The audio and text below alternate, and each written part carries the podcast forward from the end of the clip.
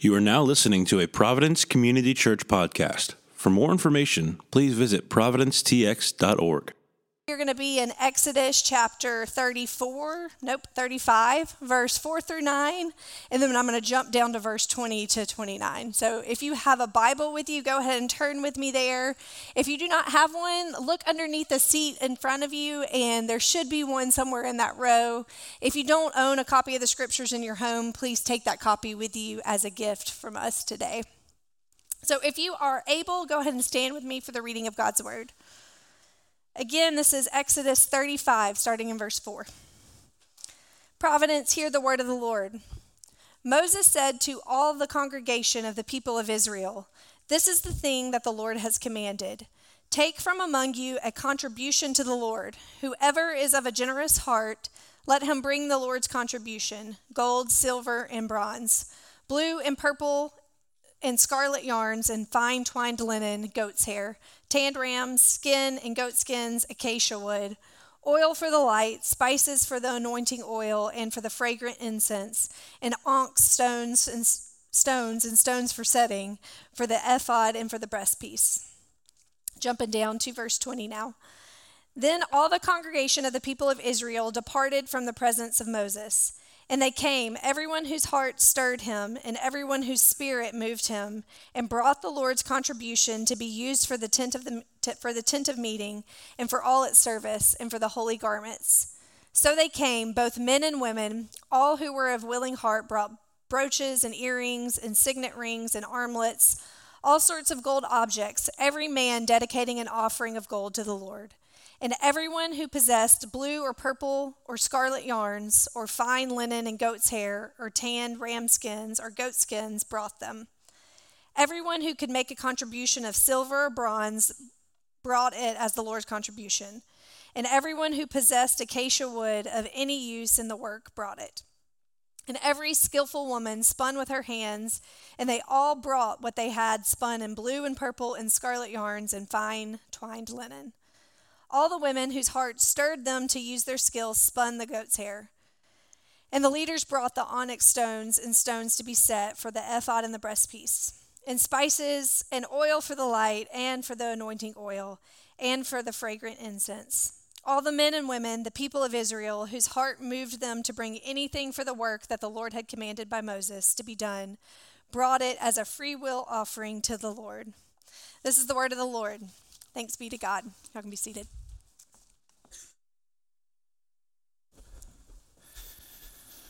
Good morning, everyone.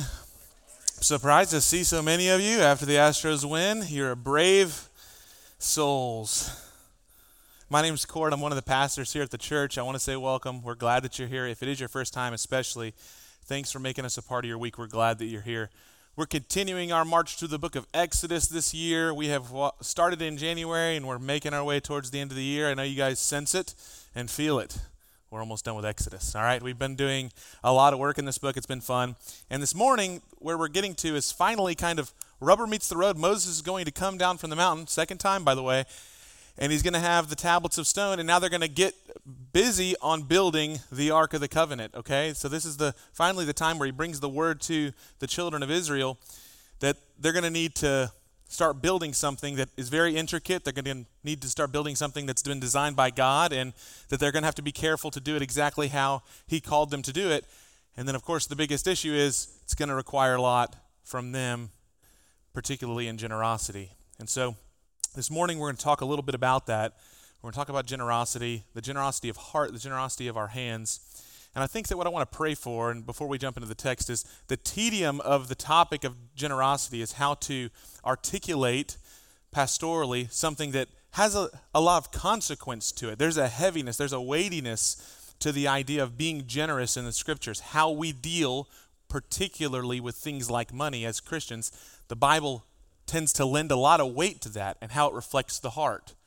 Um, Jesus it's often said that he spoke more about money than almost any other topic, which is, unless you're going to go to maybe some specific churches, uh, that's usually inverted in the church today. We don't talk as much about it because at the end of the day, there's a, a what's the word? It's more of a pariah subject. It's like, oh, the pastor's going to get there and start talking about money, and it's going to be weird, and he's going to start, you know, bringing down Holy Ghost goosebumps to compel me to give in a way that I didn't want to give. And I came in here already broke. He's going to make me broker.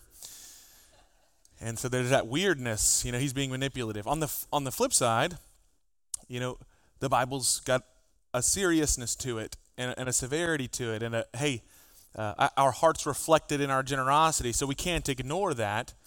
And then, of course, what's hanging over it all is that we all know that there have been charlatan people, not just pastors, but people who have manipulated God's word to do some really evil things regarding money. And so the tedium there is we need the Spirit of God to speak to us in a way that we get invited by the word of God into the generosity of God and that He changes us to be more like Him.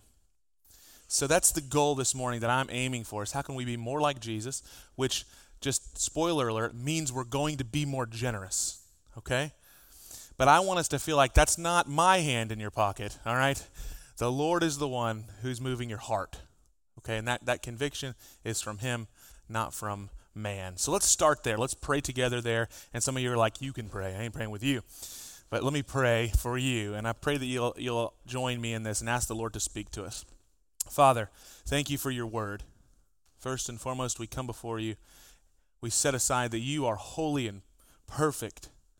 There is none like you, Lord, in all the earth. And we know that we are coming before a great God who is generous to us.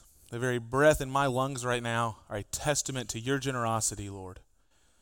Thank you that you woke me up this morning. You gave me breath and life. And you were generous enough to me that you might give me an opportunity to open your word before friends and maybe those who are soon to be friends, hopefully. And I thank you for that, my God. We ask now and we confess to you that we're sinners in need of grace. We confess to you, God, that we have fallen short of your glory. That oftentimes, not just in our lives, but this week, we have been self centered and not centered on you. So cleanse us now in your blood. And Holy Spirit, we ask that you would speak to us through your word so that we would leave out of here knowing that we were not compelled by man, but by the Spirit of God. That we might be changed and transformed by the power of your word. And in so doing, my God, I pray that you would get all the glory and we would get the joy, that more people would know you as the generous God that you are, and the liars who speak ill of you would be silenced in your presence. We pray these things in Jesus' good name. Amen. Amen. Okay, so let's just remember where we're at here. Moses is coming down from the mountain with these two tablets of stone. It's the second edition of the Ten Commandments that God has written. And you got to love the uh, analogy here where God says, Hey, come on back up to the mountain. I'm going to bring two new tablets of stone because I'm going to write these two new tablets of stone in the covenant that will be with me because you broke the first covenant. Now, if you didn't catch that that's a allegory to Jesus showing up and saying, because you broke the first covenant, I'm going to make with you a new covenant. That's what was happening there, okay? Jesus is going to make a new covenant. And it's not based on new laws, it's based on the fulfillment of the law in Christ Jesus, who by the very finger of God was casting out demons and doing all sorts of miraculous things that Jesus showed up and he was the fulfillment of the law. God didn't change his mind. He just bringing us a new covenant with the Lamb of God who comes to take away the sins of the world. So Moses, you know, it's kind of been, let's just agree, it's been a little bit of a roller coaster ride, okay, for Moses. He has high moments and he has really low moments. You know, about to get killed by all the Egyptians and the, the Red Sea's behind him, roughly a low moment. The Red Sea parts, he brings all the people across the Red Sea, and the Red Sea falls back onto the armies of Pharaoh. I would say a rejoicing moment, although a gory one. And then after that, immediately the people are starving and they grumble against Moses and they say, We should probably kill this guy. I would say a low moment. And then he gets to go into the cloud and meet very, the very King of Kings, Lord of Lords, the great I am, and speak with him as a man speaks with a friend. Can we all agree we didn't wake up in our devotion this morning and have that experience? If you did, you can have the face mic, but we're going to have to put you through a vetting process first to make sure that's legit, okay? The truth is, we, we would love something like that, so that would be a high moment. Then he comes back down the mountain and he's got the tablets of stone, and he starts hearing from afar that there's a lot of shouting going on. And he says, What's the shouting? Are they partying? By the time he gets back down to the children of Israel after 40 days, they are dancing naked around a golden calf that they melted down to worship. So I would say, low moment. Goes back up the mountain. God says, I'm going to reestablish my covenant with you. And he gives him the new tablets of stone. He's coming back down the mountain. But I say all of this to say Moses has a massive task ahead of him. With all of the ups and downs, he has a massive task. Necessary for the work that he has before him is both massive amounts of material, and this is like, uh, for those of you who didn't grow up in the city, let's say, before Amazon came along and decided to drive their truck to you and bring you anything that you wanted, there were things that people that didn't live in the city could not just go to the store and buy that city folk could go and buy for availability, right? That's why you'd go into the city, you'd see maybe women dressed up. You're like, oh my gosh, look at that jewelry. They didn't get that at the Piggly Wiggly in rural towns. Okay? Our, our globalized world and technology has changed that a lot, but for a very long time was just a reality. Accessibility to certain materials was limited based on your geography. Now, I say that to say, check out the geography of Moses and the children of Israel. They're in the desert. God wants pretty intricate breastplates for the high priest. He has specific designs that he wants for them to weave out in scarlet yarns. I think the last time I preached, I talked about this. If you've ever tried to weave out anything, that's not easy. And they got to do this out in the middle of the desert, in the Sinai desert, in the Middle East. And here they are camping with Moses. Now, that's not the only issue. The limitations are not just the desert, it's not merely the materials. But I just want to make mention at least 97% of the ups and downs of Moses have to do, well, let's say the downs, have to do with the people he's got with him. So it's not just we're limited by where we are, limited by what we have, but we're limited by who we're dealing with. Okay? If, if Israel was a pickup game of basketball, he's not dealing with a great team. At least not as they have been proven to be a great team. Like they have flashes of brilliance, mostly complain. That's what he has on his hands. Now, the significance of the work makes the stakes even higher because what they're building is not just a piece of artwork, you know, or something for Christmas. They're building the place of worship for Israel, the very centerpiece of their society. The thing that would make them unique among all the nations was that they would worship the I am. All the nations would know that he was the Lord, and this is the place, the dwelling place of God with Israel. So, Moses is a deeply flawed man, as we all are, a sinful man, a broken man, but he's leading a deeply flawed people and an idolatry prone people. They had just proven they were capable of staging a coup against him within weeks, grumbling incessantly, being massively impatient, so much so that they would be willing to create a god in their own image by melting down gold from their own jewelry boxes that, that, that they st- stole, they plundered from the Egyptians, who had just tried to kill them, by the way, and their true God had rescued them from. So the question is how is Moses coming down this mountain? How's he going to accomplish this? If you've ever been in the situation as a leader, or just a parent, maybe you're walking into a situation where you know the stakes are high and you really need something to happen, but you're relying upon a less than reliable person to accomplish that thing. You have a, only a handful of options at your disposal. One of those that you have to think Moses could have considered is will he use coercion? He knows God's on his side. Now, I want you guys to remember back a couple sermons ago. We know that God is on Moses' side and that he's pretty effective with the Levites in whipping people into shape. You guys remember what happened with the golden calf situation? He comes back down. He says, Who's on my side? The Levites join his side. He says, Get your swords. And they just start going to town, finding the people who created the calf. Then Moses is really mad. He's really worked up. He grinds down the golden calf to powder and makes a shake and hands it to all of them and says, Here, drink your idols. So Moses and power and force are not alien from one another. And in fact, if he's coming down the mountain, he may be thinking, maybe I should just go ahead and start with that right off the bat. Now you may be thinking, oh, Kort, you're reading into the Bible too much. I would just say you haven't read the history books too, too enough. Most leaders do that. Most leaders have come down in the history books and just said, I'm going to force the people to do what I want. This started at Babel with Nimrod when he said, You're going to make bricks and you'll stop when I tell you to stop. And it's been like this, pretty much the rule, not the exception, since the beginning of history. So the fact that Moses comes down even after being proven by his own people that they are not going to listen to him and he doesn't use coercion should actually pique our interest. Why? Is he going to take matters into his own hands? He doesn't. Instead, what we see is the exact opposite of that, which seems like almost a certain failure tactic because he's going to do the thing that just got him into trouble earlier. He calls upon the children of Israel and he tells them, We have to give big. It's going to cost a lot. The intricacies and the details of this are important. God said, I have to build it exactly according to the pattern He gave me.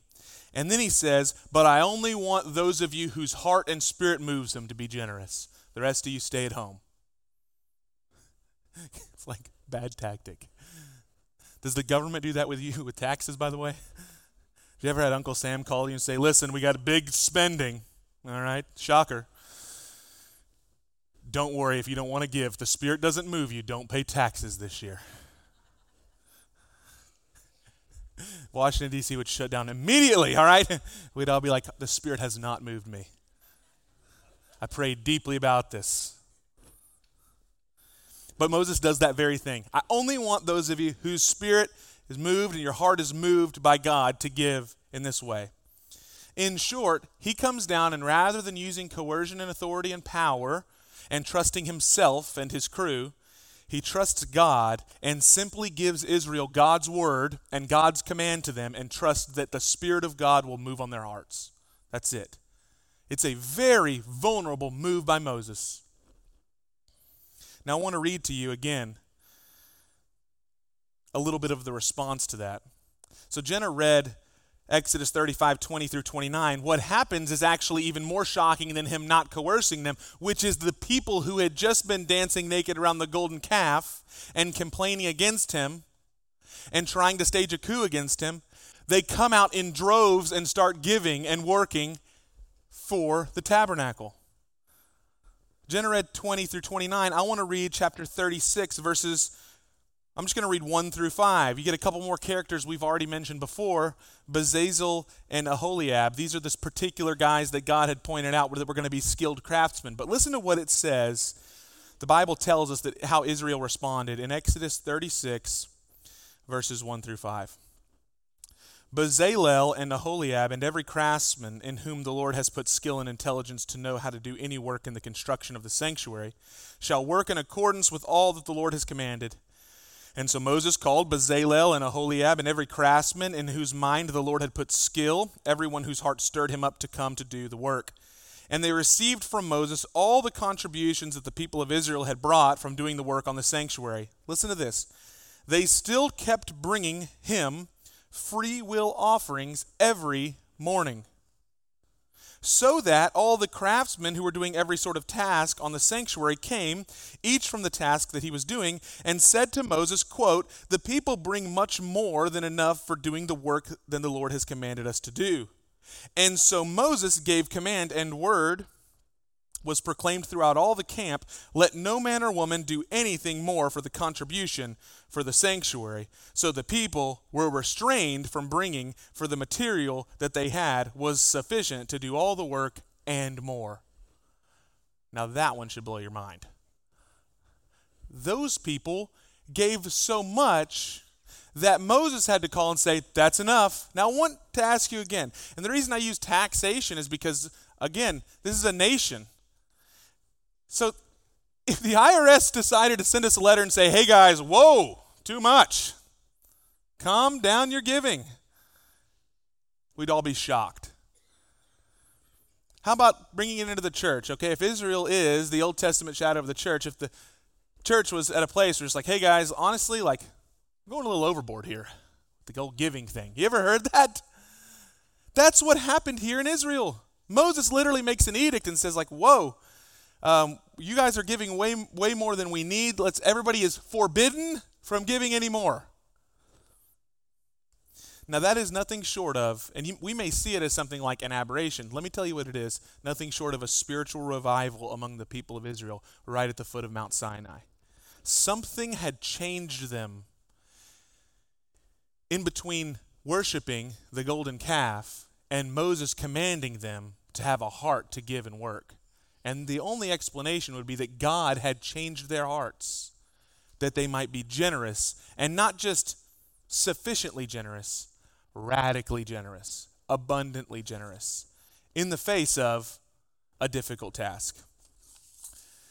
The best example that I have of this in the New Testament is the difference that we see between the disciples during the crucifixion of the Lord Jesus and then after his appearing to them in the resurrection. What we see is that before, in the life of Jesus, and particularly in Passion Week, you get a lot of infighting between the disciples about who's greater. You get Peter being prideful and thinking that he could go even to the cross with the Lord Jesus, but yet then, when the rubber met the road, denying the Lord Jesus, even to a servant girl because he was afraid. See, of course, that Judas was willing to sell out his Lord for 30 pieces of silver. And all the disciples fled except for that one naked disciple in the garden that John talks about that we're not all sure who it is, but we're all pretty sure it's John. That's it. They're all very scared, not very courageous, not super generous. And yet they're still followers of the Lord Jesus. Similarly, so, the children of Israel, before Moses came down the first time while they were worshiping the golden calf. Despite all their debauchery, it didn't change the fact that they are still the children of Israel. Very weak, very idolatrous, very foolish, not very generous, very self centered, lots of impatience, still the children of God. And the truth is, when we talk about something like generosity in the church, often we're afraid to say the things that need to be said because they may be deemed offensive. But I just want to say that even though many of us can be so much less than generous, it doesn't change that we're children of God. Which means then, not that we should take it lightly, but that our Father, of course, if He loves us, is going to bring discipline on us and say, hey, um, you're my kid, but you're kind of greedy. You're my kid, but you're a stinge. Parents in the room, do you ever do that with your kids? I want you to think about this, right? Do you ever do this with your kids? You ever had your kids playing and you know they play with a new kid you don't know, and you don't know their parents, but you know, you know how your kids are a little bit nuts. So you're like, I don't want them to be too nuts because then the parents will think that I'm nuts. And then I don't want my kid to be too bad because or say things that maybe I've said in the car that I should not have said in the car, but now my kid repeats the very thing I don't want him to repeat. He never repeats the prayers that you give. Your kid never repeats the times that you encourage. Only the things that you say that you know you say under your breath and hope that no one else hears, and then your kid just says it out loud. And you're in that moment, and your child does something like plays with the other kids, and the other kid unknowingly grabs that one toy that your kid is a rabid animal about. And so they begin a fight. And you run over there and you may say something like, You need to learn how to share. You need to learn this is your toy, but let me just tell you what I do. I'll just speak for myself. What I tell my son is, But who gave you that toy? And he'll look at me. Just stern face, doesn't answer. He knows the answer, but he ain't going to answer me because he's like, I don't care that you gave me this toy. It's mine now. Say, I gave you that toy. I'm sharing that with you. And then, of course, because, oh, pastor, I'm just going to go on my soapbox. Like, you know where you sleep? My bed. You know where, you know where the air condition? My air conditioner. You know this house, you like that roof, you're not getting rained on? Guess who's that? Mine. I gave it to you. So you better share it with other people. You know, I go on this big rant. And you know what I don't like is when the Lord then looks to me and says, You know, you're kind of greedy. I'm like, far be it from me. I'm a pastor, you know? I don't like it when the Lord, as my good heavenly Father, can, confronts me over these things, says, You know what I've noticed about you is who gave you everything that you have? And then I do what Jonas does to me and I stare at him. Not going to answer, but I know what it is. He gave me everything. Or as Paul says in 1 Corinthians 4, what do you have that you have not received? God never asks us to give anything to Him that He has not first given to us in the first place. And He, asks, he only asks marginally what He's given you. Something like a tithe is 10% of the thing He gave you. And this is really a parenting tactic, isn't it? We do this at Christmas, don't we? If you're, you know, your young kids, it really doesn't matter what you, you go into a dollar store, maybe you give your kids 10 bucks. You're like, go buy gifts for your family members. And then at Christmas, you know, you get that rolled up on a newspaper, like that one thing that you do not care one bit about. You know, like my kid maybe gets me like a, a very cheap chalk like ceramic bear that he wraps up in newspaper, and it's my gift for Christmas. It means the world to me because of him, not because of I actually am going to do anything with this. It's going most likely to be broken soon by him. But The entire transaction is me giving him dollars to give me gifts back, not because I need that, but because I want his heart to be changed to be a giver. I want him to be a man who gives gifts, doesn't just receive gifts. So I give him money to give gifts to me that I don't need. What does that sound like? God gives us material things. How much? Everything you have. So that you would learn to be generous not because he needs your generosity. Acts chapter 17 God is not served by human hands as though he needed anything. Remember the tabernacle. The bread of the presence was not for God to eat, it was so that God would feed the priests, so they'd be reminded, I'm the one who puts bread in your mouth, son. I don't need your bread. Or when the disciples come to Jesus and say, Jesus, you must be hungry. We brought you lunch. He said, I have food from my Father that you know not of. I don't need your lunch. Now, that may seem rude from Jesus. He's teaching a lesson. He's not served by us. God's not served by us through generosity like he needs it. No, when we serve God, it's about changing us to be more like him. And we do this with our own children, and yet there's a massive disconnect when it's us and God because there's these parts of our lives we compartmentalized and we've made them off limits because people don't like feeling that sense that someone else's hand is in your pocket. Well, I have tragic, wonderful biblical news. God has never not been interested in your wallet. He is the one who filled it, and He's interested in its contents. But I have wonderful news for you. He also doesn't need any of that money. He's not like God owns the cattle on a thousand hills. He's not a pauper, He's not a beggar. And yet, he desires your heart to be changed. Now, I could go on and I could do this with everything, right? I could say people are upset because they don't want God to be involved in their bedroom, but I have to tell you the tragic and wonderful news is that God's interested. Why? Because he created you, male and female. He gave you the desires that you have. He has an intention for you, has purposes for you. Should I go on or am I getting too far off track? There's more of these things, are there not? The things that you are not thinking you don't want God to touch are the very things he created you for and he's interested in. So the disciples, of course, after the resurrection, they what? They're bold, they're generous, radical. The same Peter that denied Christ, as tradition tells us, crucified upside down for Christ. All of the disciples died martyrs' deaths, the very thing they were trying to flee from before the crucifixion. John's the only one who escapes that, but it's not like he gets a really, you know, get out of jail free card. He's just exiled to an island, you know, think castaway for Christ. That's tough. No Wilson.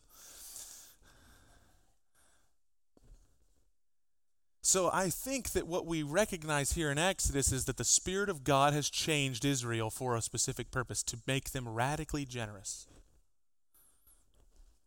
Nothing short of a profound experience with the living God can cause us to abandon our selfish tendencies, our selfish designs, our idolatry.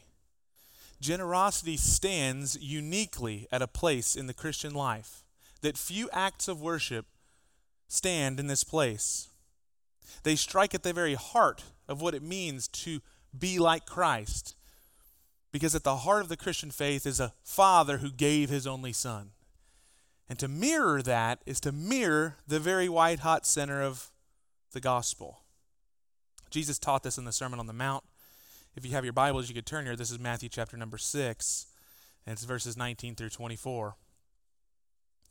Jesus is teaching to his disciples, and he says, Do not lay up for yourselves treasures on earth where moth and rust destroy, and where thieves break in and steal, but lay up for yourselves treasures in heaven, where neither moth nor rust destroys, and where thieves do not break in and steal. Listen to this line For where your treasure is, draw a straight line, there your heart is also. What is giving about? It's always about the heart. It'll always be about the heart. It's never going to be about anything else with God.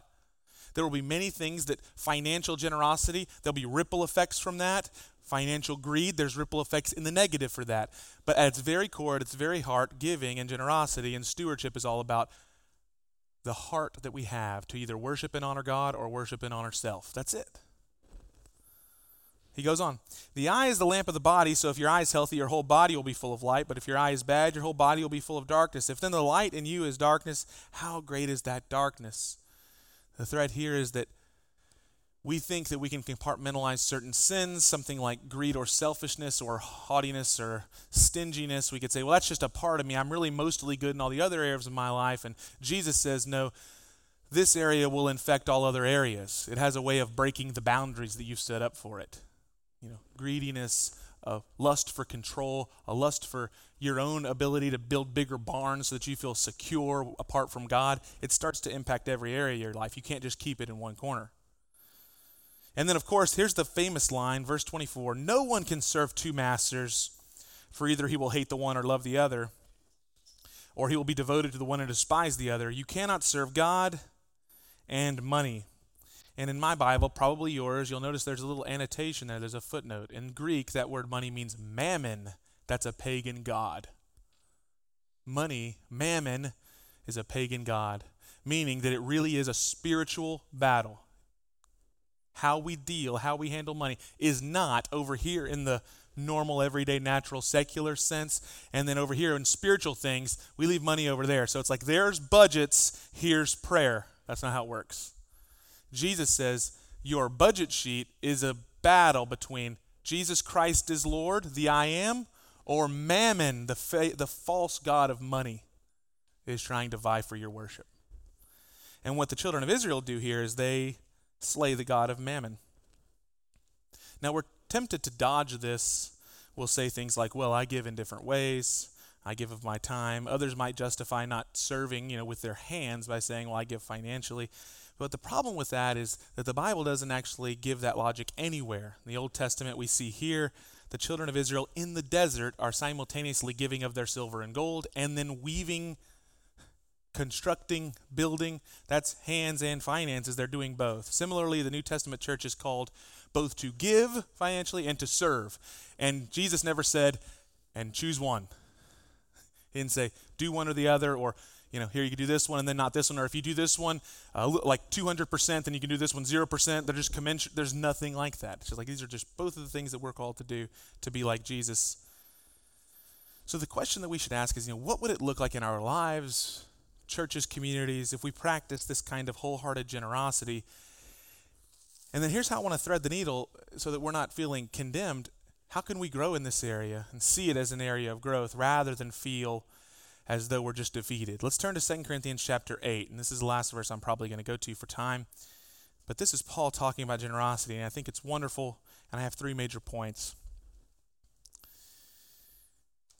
Paul, writing to the church at Corinth for the second time, he says, I want you to know, brothers, about the grace of God that's been given among the churches of Macedonia. For in a severe test of affliction, their abundance of joy and their extreme poverty have overflowed in a wealth of generosity on their part. It's a lot of words to say. A very poor church going through great tribulation gave wealthily. Verse 3 For they gave according to their means as I can testify, and beyond their means of their own accord, begging us earnestly for the favor of taking part in the relief of the saints. And this, not as we expected, but they gave themselves first to the Lord. Notice the worship. First to the Lord. Who do you give to?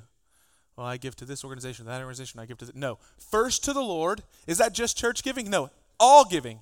First to the Lord.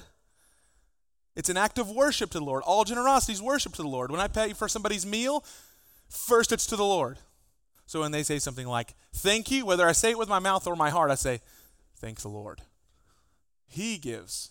I give to him first, and then what? And then by the will of God to us. This is First John, if you read the book of First John in a nutshell. Love for God and love for neighbor are inextricably linked. They can't be taken away. If you say you love God but hate your neighbor, you're a liar and there's no truth in you. If you say you love your neighbor but you hate God, you're a liar and there's no truth in you because God is that neighbor's maker. You don't have a neighbor without him. So those are inextricably linked. And you have to get them in order God first, then neighbor. Not God to the exclusion of neighbor, but God first, then neighbor. Let's continue. Accordingly, we urge Titus that, he, that as he had started, so he should complete this act of grace among you. But as you excel in everything, in faith and speech and knowledge and all earnestness, and in our love for you, see that you excel in this act of grace also. I say this not as a command but to prove by the earnestness of others that your love also is genuine. For you know that the grace of our Lord Jesus Christ, that though he was rich, yet for your sake he became poor, so that you, by his poverty, might become rich. Three main things. First, one first way we can grow in the grace of generosity is to recognize that giving is a grace from God, not just a grace from you to others. Giving, the act of giving, is a grace from God to you before it's just a grace from you to others. Now, there's truth that you're extending grace to other people when you give, but that's not first what's happening. At the very heart of generosity, the Christian must know that you and I were not born generous. All you have to do is work at a daycare to know this. Humans aren't born generous, they're born looking out for numero uno. They're born looking out for themselves. They're born making sure that if the food on their plate is not commensurate to their hunger, they may get you to look the other way so that they might take some of yours. At least that's my experience with my own children. Now, what does that say about me? But let's continue. You're not born generous. If God left us to our own devices, we would not be giving generously.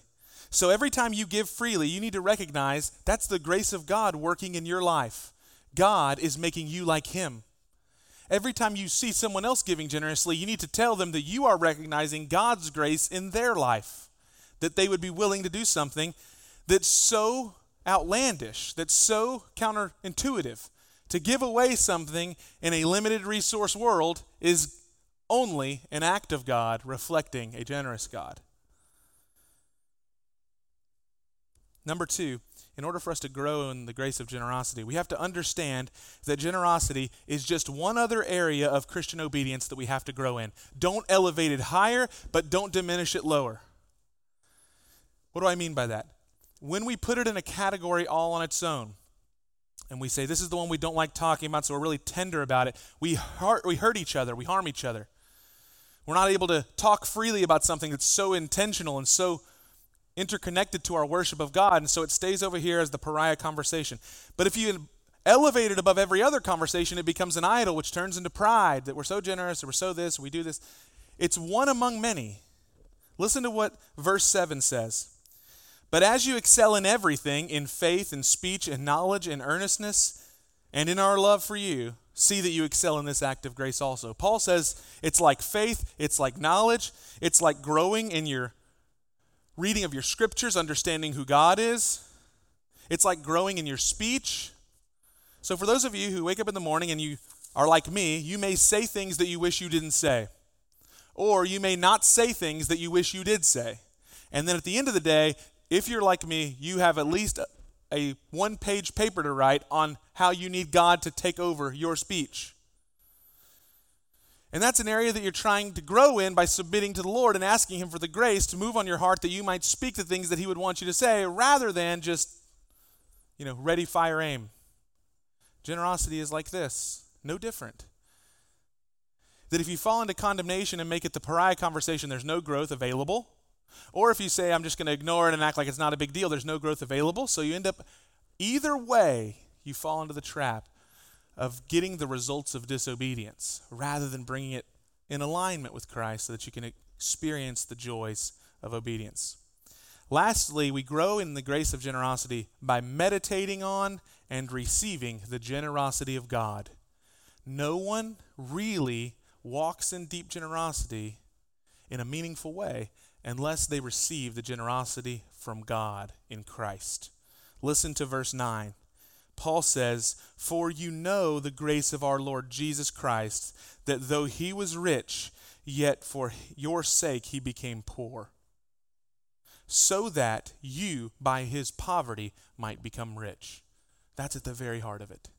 You have to receive the greatest gift that was ever given, to know that God is more generous than you and I could ever imagine. God is not stingy, He does not hoard His storehouses of grace. He lavishes them upon us. We know this because of the cross. How much does God love us? How deep is His generosity? Deep enough to give His only Son. That's how deep. And when you receive that, meditate on that. Just how amazing it is that God became flesh, dwelt among us, and gave Himself up for us. Then and only then can you look at your bank account as the frivolous thing it is in comparison. How temporal it is in comparison. You ever done this? You ever, if you really spend enough time, let's say, in like a museum with wonderful art. If you've ever been traveling and done something like this, you know, particularly if you go to Europe, you could do this because the museums are just filled with this kind of stuff. You're just looking at these majestic paintings and these statues. And then, if you're anything like my wife and I, you know, it's not like you're staying in the Taj Mahal. You end up going back to your hotel and you look at hotel art. And I'm not saying that there's not some wonderful artists that do some things in hotel art, but I'm saying when in comparison with Michelangelo, you're like, oh, that's the difference. Now you can be, I can be wowed at times because I, I may be the worst artist ever. I mean, genuinely, your children are way better than me, all of them. I can barely draw stick figures. So for me, anytime I see someone draw something, I'm like, whoa, that looks kind of real. And it's not that great. It's like rodeo art, you know, red ribbon. But once you see the real thing, once you see something extraordinary, everything about art changes. You start to realize, like, there are gradations. There's meaning in your bank account. It's just frivolous in comparison with the glories of God and the treasures and the riches of Christ that He is offering you by faith. And once you realize that, that you can, this is what Jesus means in Matthew 6 store up for yourselves treasures in heaven. How? Use the temporal to make much of the eternal so that you're not ashamed when you get into the face of the Lord Jesus Christ one day and you see the heavenly realities and all the temporal dissolves away, you could say, I was able to leverage all of that for something that lasts. That's generosity. I want to close with this idea. Giving is not just an act of worship, it's not just an act of war, spiritual warfare against the pagan gods, it's an act of deep trust in God when we give, and I mean every time, small or big, we say the material reality in front of me is not going to dictate my actions. But the spiritual reality that has been won for me on the cross will dictate my actions. Paul being unafraid to ask everyone to give, whether they were wealthy or not wealthy, even the poor Macedonians, was a testament to the fact that he believed every person who chose generosity in Christ over self preservation had won a great victory over sin, and that that was a wonderful thing for them, no matter the temporal. He believed that. And so I encourage you this morning to see this text and prayerfully the sermon simply as an invitation to join Christ and be more like him in generosity. See it as something to grow in. See it as any other Christian virtue that you are looking to hone. Don't hear the enemy who would browbeat you at this moment in condemnation, but instead hear the invitation of Christ that when you trust him, he is trustworthy and you will have real peace. I can't tell you how many people I've pastored that have real anxiety and then if I start talking about giving, they think, you're trying to increase my anxiety. And I'm trying to show them the spiritual principle is no, by giving, I promise you, the Lord will decrease your anxiety because what you're saying is, I trust you, Lord. If I had more time, it's actually in my notes, but I could give you countless examples of people who faithfully chose to give and God miraculously showing up in ways that you can't imagine.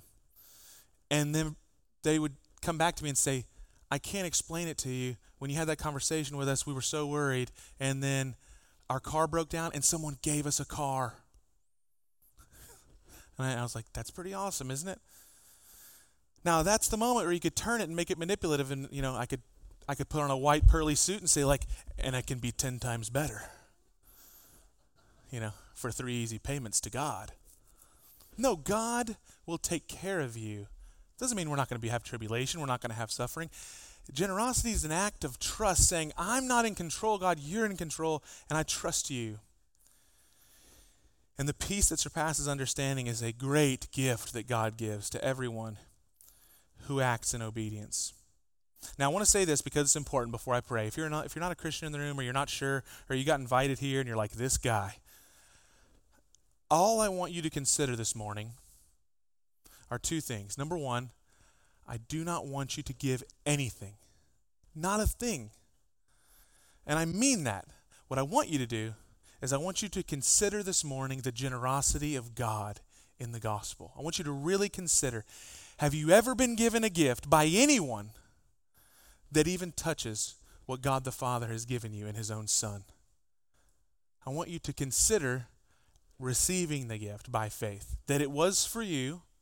It wasn't just for your super spiritual neighbor who invited you here, it's for you, and that you can receive it. And here's the best news entirely by faith for free.